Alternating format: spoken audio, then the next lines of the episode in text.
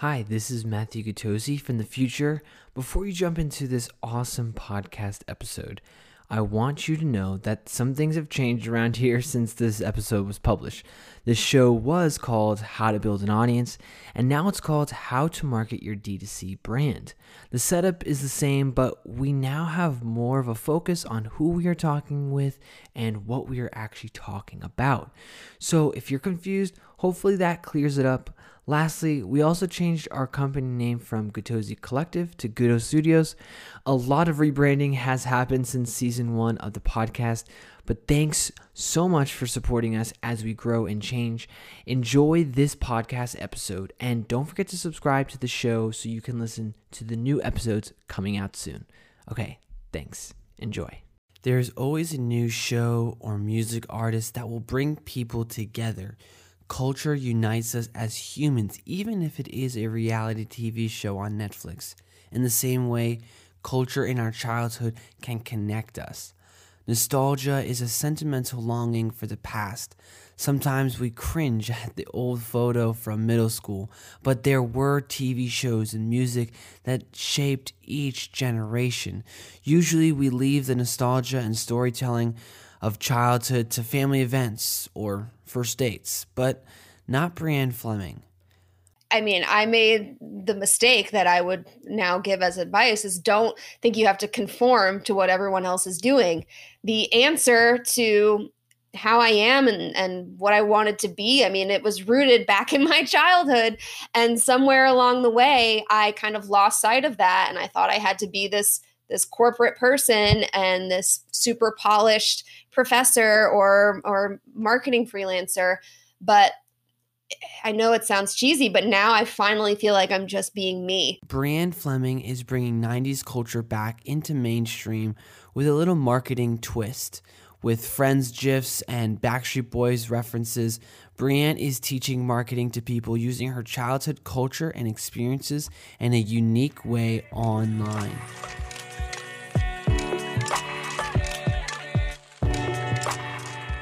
You are listening to How to Build an Audience, the podcast that tells the stories of how some of the top entrepreneurs, marketers, and communicators built a following around their businesses and brands. I'm your host, Matthew Gatosi. Today I'm talking with Brianne Fleming. Brianne is a teacher at the University of Florida in their digital strategies and social media master's programs. She also owns her own marketing agency, 12 Stories Up, that helps health and wellness brands Brianne hosts her own podcast show, Making the Brand, and is well known for her Twitter chat, Pop Chat. Brianne has one of the most interesting personal brands online where she mixes marketing and 90s cultures. Before Brianne's success as a marketer, she started like most teenage girls do, obsessed with boy bands and the latest pop culture. I would say it stemmed from when I was a young girl. I had this weekly ritual with my cousin where every weekend we would go to the mall and I would have my $20 allowance and I would buy two things. I would buy a CD for whoever was the the flavor of the month. Um, you know, one hit wonders. I had all the CDs. I had the Lou Bega CD just for reference, the Mambo Number Five guy. Like I bought every CD that was relevant at the time whatever was on TRL, I was buying the whole CD. Um, so I would buy a CD, and then with the few dollars I had left over, I would buy a teeny bopper magazine of some sort. So like Teen People, J14, Tiger Beat, J14, all those ones that I was the perfect target audience for at the time. And you know, while I loved the content in the magazines as someone who loves music and pop culture and pop music, uh, I also was really fascinated by what went into making a magazine. So the way things were laid out, the captions, the headlines, the graphics, the ads, I really would just sit in my room, of course, before social media, and really just take all of it in and analyze it, I think more than maybe my peers did. So in middle school, high school, that translated into me, you know, being on the yearbook committee and doing newspaper and things like that. And when I got to college, I thought I wanted to be a journalism major, and that's initially what I declared. And I wrote for my college newspaper for a little bit, but I had a turning point where in my introduction to journalism class, I had uh, an assignment where we had to write an obituary. And, you know, granted, if you go into journalism, you're not required to write obituaries. There's so many extensions of it. Um, but that's when I really learned that I didn't want to just write. I liked being a little bit more creative, where with journalism, I found that it was more like reporting the facts, where I also loved slogans and logos and all these different ways to get um, creative and especially the psychology behind advertising and visual communication. Um, I really liked all of it. So I switched to another major in my college. It was advertising and PR, which is pretty unique for a college to combine both advertising and PR, which I really loved because I got a lot of the writing still on the PR side and more of the creativity and copywriting and um, graphic design and everything on the advertising side. So I feel pretty fortunate that I feel like I had a very well rounded degree. And from there, once I graduated, I just started climbing a corporate ladder because I thought that's what you had to do. Um, you know, I'm, I'm a first generation college graduate. That's kind of just what I, I didn't really have anyone guiding me and, and and saying what to do. I just kind of assumed that you go and climb a corporate ladder. Um, so that's what I did for a few years, and I decided to go back to school and get my master's in web design. And by the time I graduated from the program, I decided that I wanted to teach. So I've now been teaching for almost three years, and with that sort of second job, if you will, I decided to leave the corporate world and teach really part time while I build my own business and my own brand um, in my other downtime, especially since the program I teach in, even before COVID 19, it was all an online program. So it gave me the flexibility to work from home. I didn't have to be on campus or anything. So it really gives me that flexibility to build what I want to build um, in my other downtime. I never went to college and I have strong opinions about the educational system in the 21st century. But Brianne took a different route than I did with marketing by going to not only get her undergraduate degree, but also her master's in marketing. I wanted to know why she went to school versus learning from a course or YouTube. In my current roles at the time before I enrolled in the program, I felt like my creativity had a stopping point. Um, and what I mean by that is, I would help write the ideas for web pages or talk about the videos I think we should include and what the layout should be and all these different aspects of communicating a message. But from there, then I would have to hand it off to someone else to make it really come to life.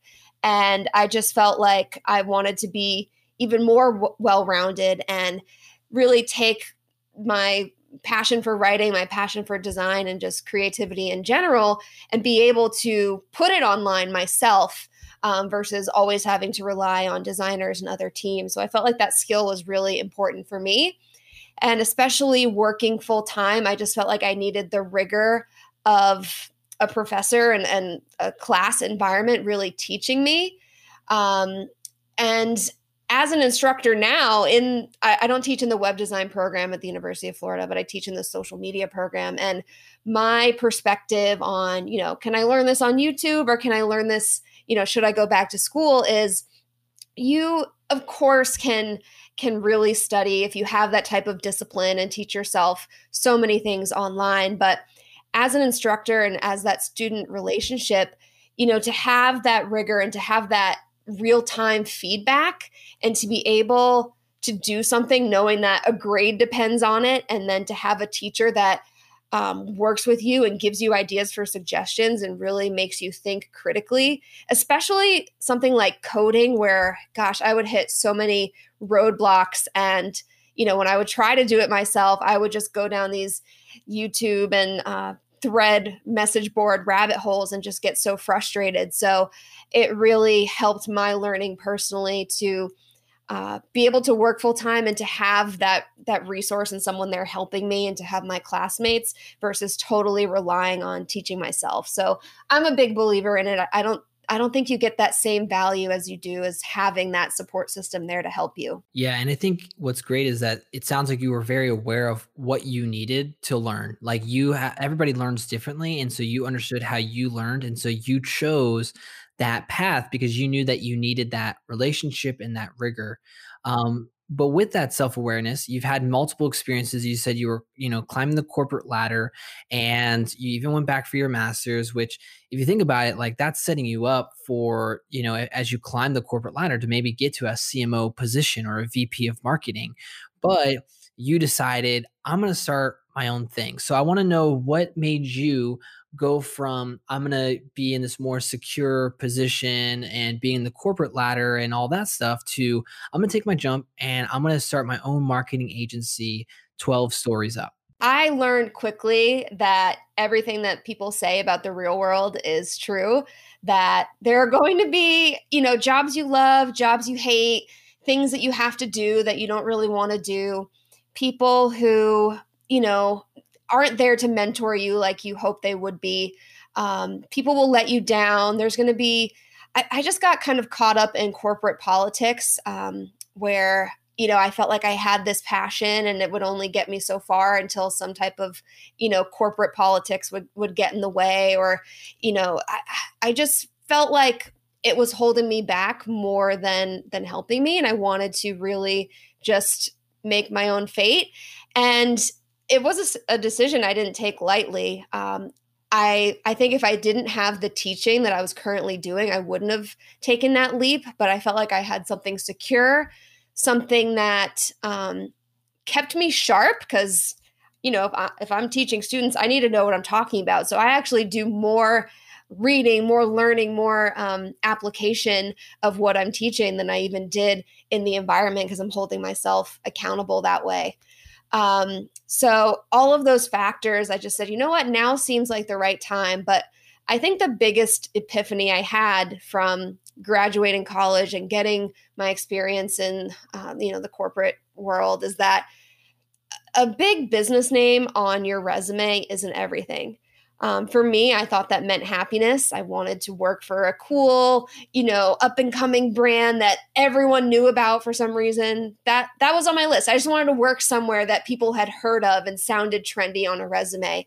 And I I think I got there. I worked my way up and I just I was miserable.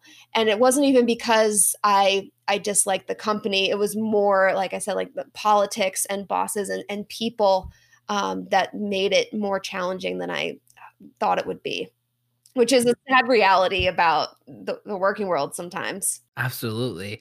But you end up going and creating this agency and taking that that leap. Your target audience is kind of this health and wellness space.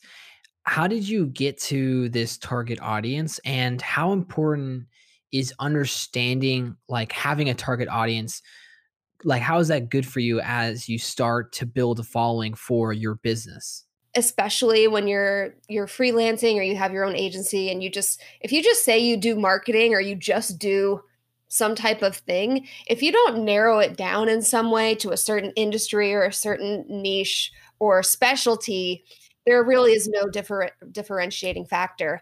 So i started working in fitness marketing even in college, I worked on campus doing marketing for our rec center, um, promoting intramural sports and sport clubs and group exercise, all the things. And I just thought it was such a fun industry. Um, you know, to be a part of something where you're helping people get active, people are having fun. Um, it just seemed like the right industry for me. So um, I didn't get right into it. My first job out of college, I worked for a nonprofit, which Side note, I highly recommend nonprofits to anyone who might be trying to switch careers or anyone who's entry level in marketing um, because nonprofits tend to not have a budget for a whole marketing team.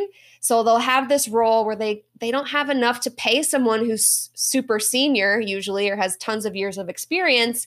And since they usually can't hire a whole team, you get to become sort of a jack or Jill of all trades and really get your feet wet in tons of different aspects of marketing, which at the time I was, I don't know, 20, 21 or 22. I got to learn a lot about my strengths in that type of position. So that's a side note there. But I just, I feel like it's so important to market what you know and to be realistic about what you're capable of doing versus over promising and saying you're an expert in all of marketing for me i just i wanted to be known more as um, you know the fitness expert and sticking to what i knew at that point in my career.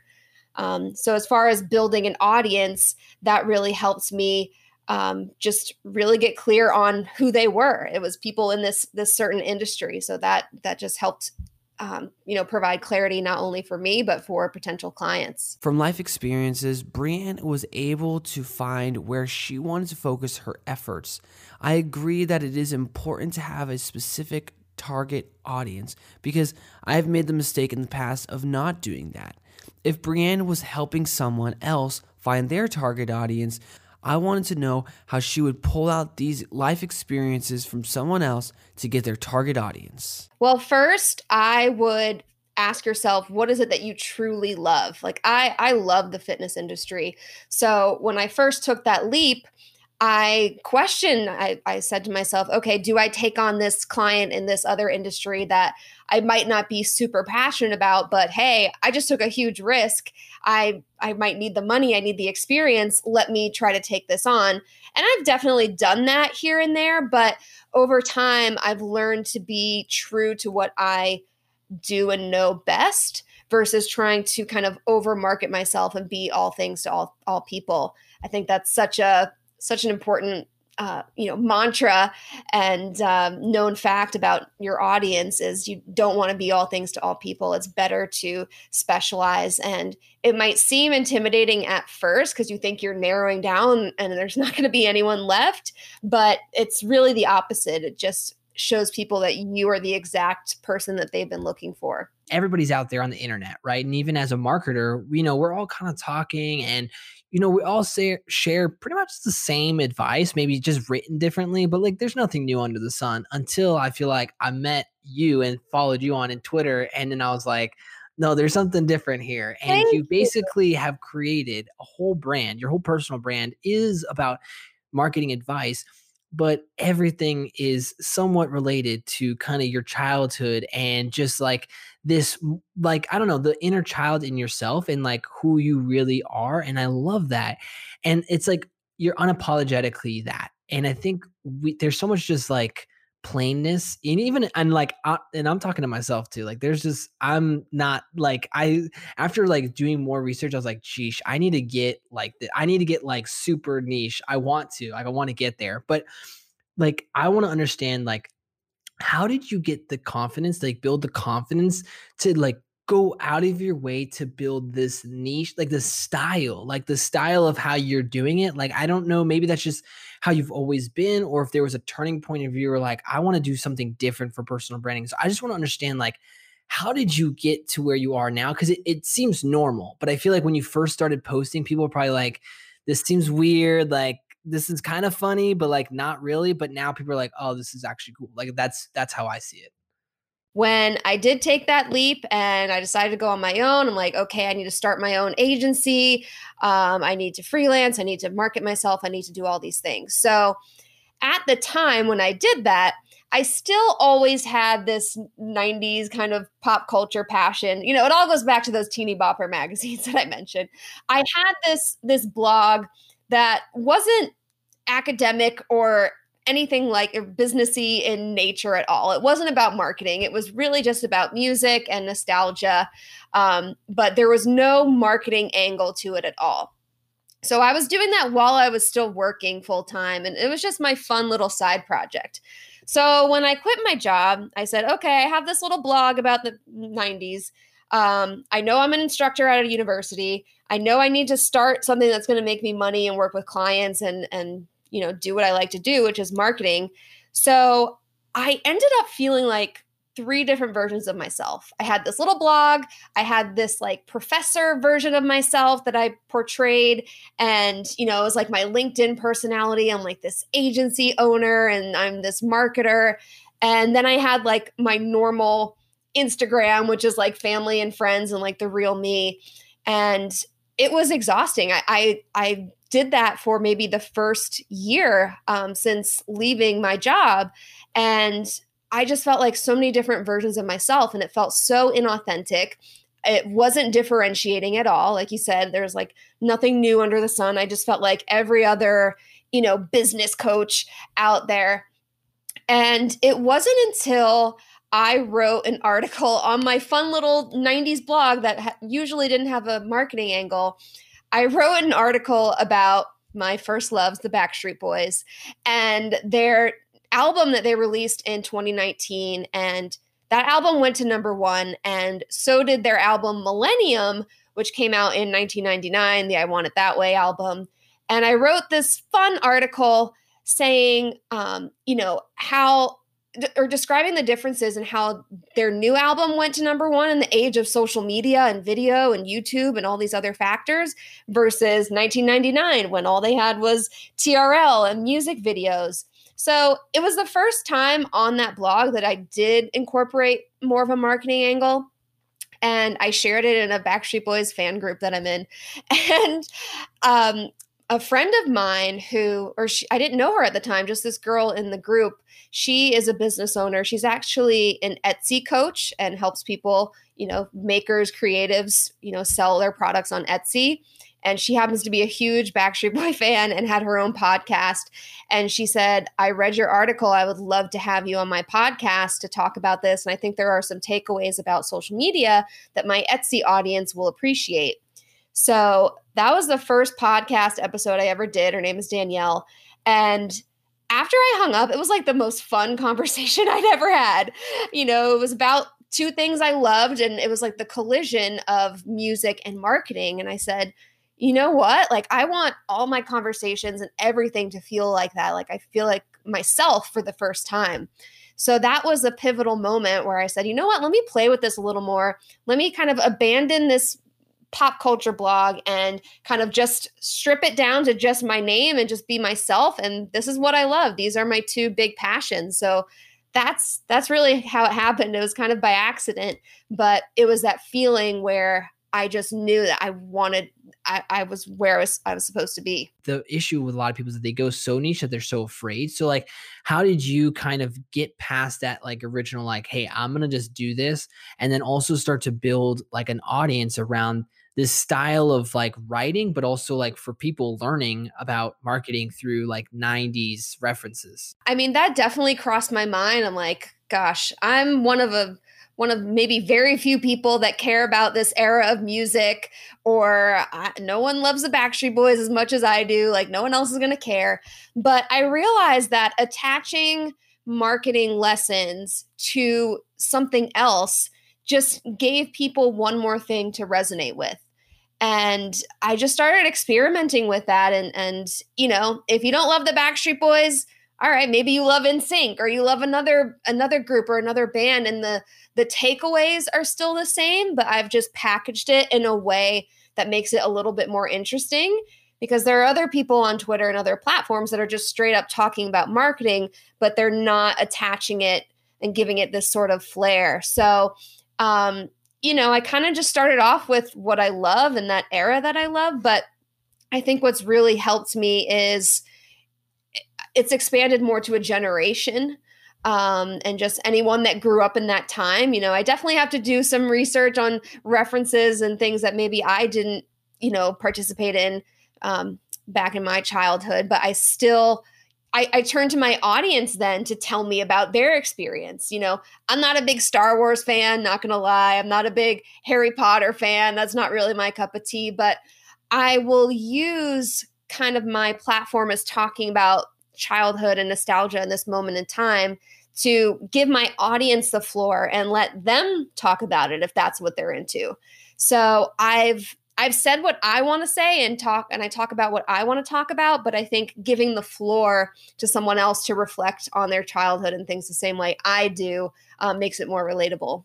No, I am curious. Like, have you ever like like what about like Gen Z, right? Like a lot of these people, like they were born, you know, after 9/11 and like that's crazy to think about, right? But they're they're adults now and they are in jobs and they may not understand these references. So how do you still build an audience when you know that there's a next generation of people that are going to miss out on your references or are you do you not care about that because you're only trying to focus on kind of that millennial industry or you know time frame That's a great question. I mean, one thing I like to do there is really show the contrast of what life as a millennial was like versus life as Gen Z. So, for instance, the other day I tweeted something about uh, it was a clip from TRL, Total Request Live, uh, back in the day. It was in 1998. And it was a clip where they were talking about this contest that where uh, their audience could submit sketches to be to for a chance to win as the new cover design for a TRL notebook or something. Like they could draw the cover design and and win. And to enter, they had to fax the show like their artwork and they like they actually said hey call fax 188 whatever to send your artwork to trl and i i use this piece of sort of modern history for gen z to have that moment to be like wow i can't believe things used to used to be that way and i think even though they may not have experienced it firsthand it's still kind of interesting for them to see how things were. It's kind of like when our parents tell us, you know, oh, a movie ticket used to be 10 cents or grandparents and everything. So I think that still makes it fun for them to see just the contrast between these two generations. After the break, Brianne breaks down how she has built a very popular Twitter chat called Pop Chat.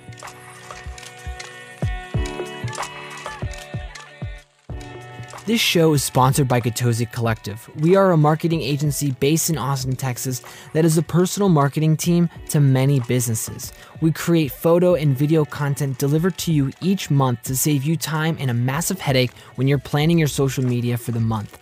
If planning's too much for you, we can also run your social media accounts to give you more time to grow your business. You can visit our website at www.gatozicollective.com. Now, let's get back to the show.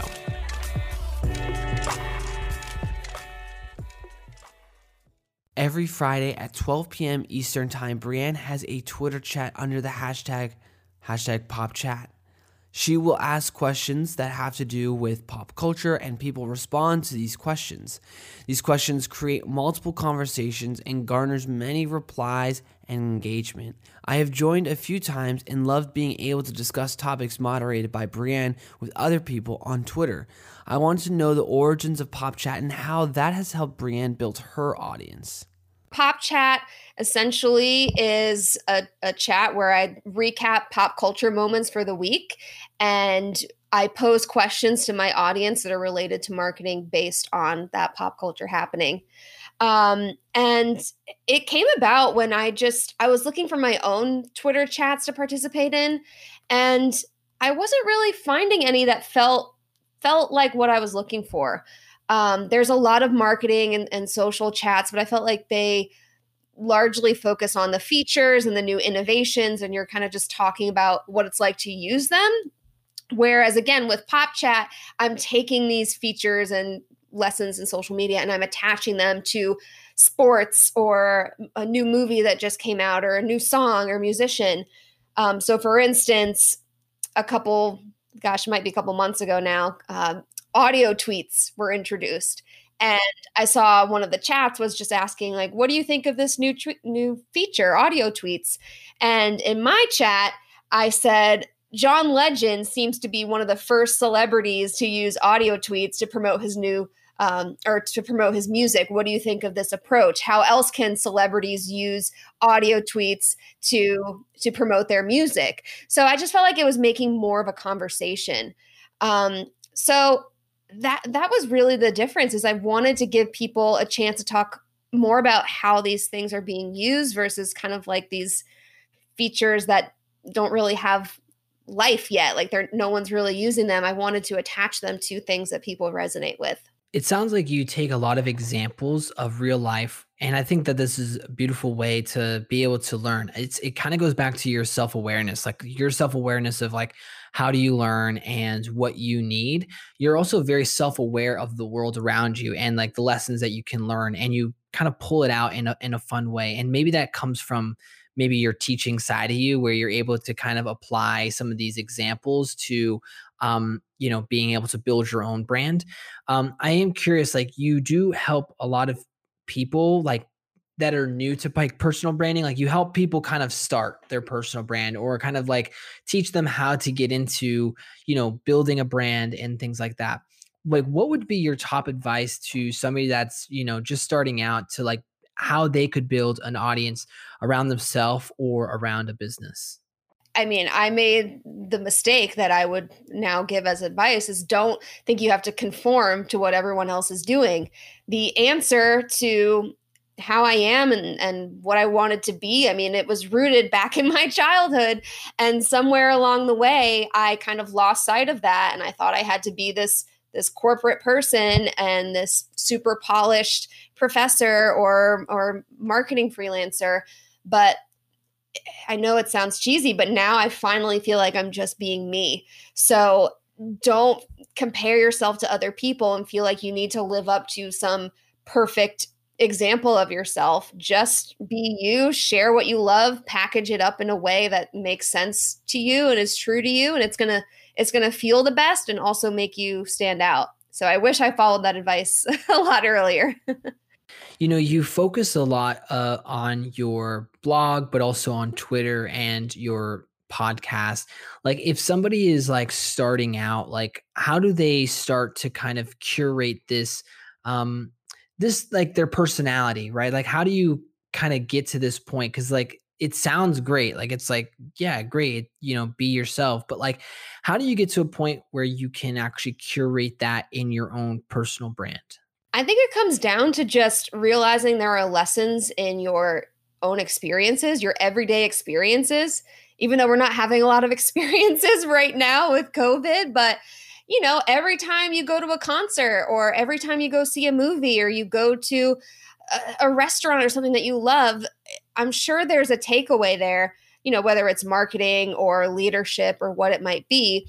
You're learning and observing lessons and observations every every single day. So I would say just lean into what you're going through and what's happening and don't think you always have to just sit at your desk and come up with this brand new idea just talk about the things that you're you're going through and experiencing and it's it's going to come much more naturally. In a recent episode of Brianne's podcast she talked about nostalgia and connecting with past experiences. I wanted to know how can brands and people build their audience using nostalgia and shared experiences?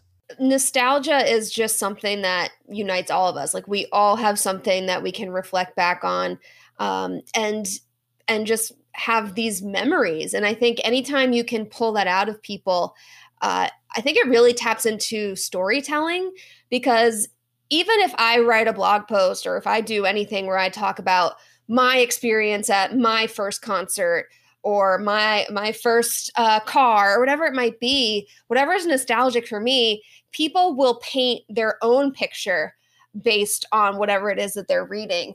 Um, and there's a, a storytelling expert named Kindra Hall that talks about this and she she tells a story about her i don't know if it was her first roller coaster ride or what but she's talking about a roller coaster um, and she's a public speaker and she said to her audience she said okay now when i was telling that story about the roller coaster did you picture your first time on a roller coaster or the last time you were at a theme park? I think it, it gives us this mechanic to tell stories and give people a chance to relate to it, even if they don't relate relate directly to what that person is exactly saying. It makes us think about ourselves. So I think businesses can do that um, just as well and, and, tap into this and just get their audience to to, to tell their story and, and feel their story based on their content. I finish off the podcast with a segment called Open Mic. This is a chance for my guests to share anything they want. A lot of times, I feel like people get stuck behind the industry that they are in, but we are all human and have other interests outside of that. So, this is a space for my guests to say whatever they want to say. I think the biggest thing that has helped me build an audience is again, it sounds cheesy, but realizing that we're better together. Um, so, an example of that, when I first started doing my podcast, you know, I had imposter syndrome. I didn't really know what I was doing. So I would just record solo episodes because that was all I felt confident doing. And it wasn't until I had my first interview, my first few interviews, that I realized one, how much more fun I had, you know, learning from other people and how much more value I had or er, how much more value the episode would have from a genuine conversation with someone else. But being able to help each other out. And you know whoever i interviewed they would promote me i would promote them. It builds this bond. So i think the more that we realize that you're not an imposter we're not in this competition we're all really in this together to help each other and the more that we can elevate each other along the way we're all going to be better for it. So simple ways you can do that is you know, give someone that retweet, help them out, share links to your friends' stuff, you know, leave reviews for your friends' businesses. If you read a book that you like, write a review about it, help the author out, you know, just any way that you can cheerlead for other people. I think that's really helped me build my community because I I get a lot of joy out of trying to lift them up as much as I can and they always lift me up. So I think it's it's really the the way you build relationships today is you have to help each other out.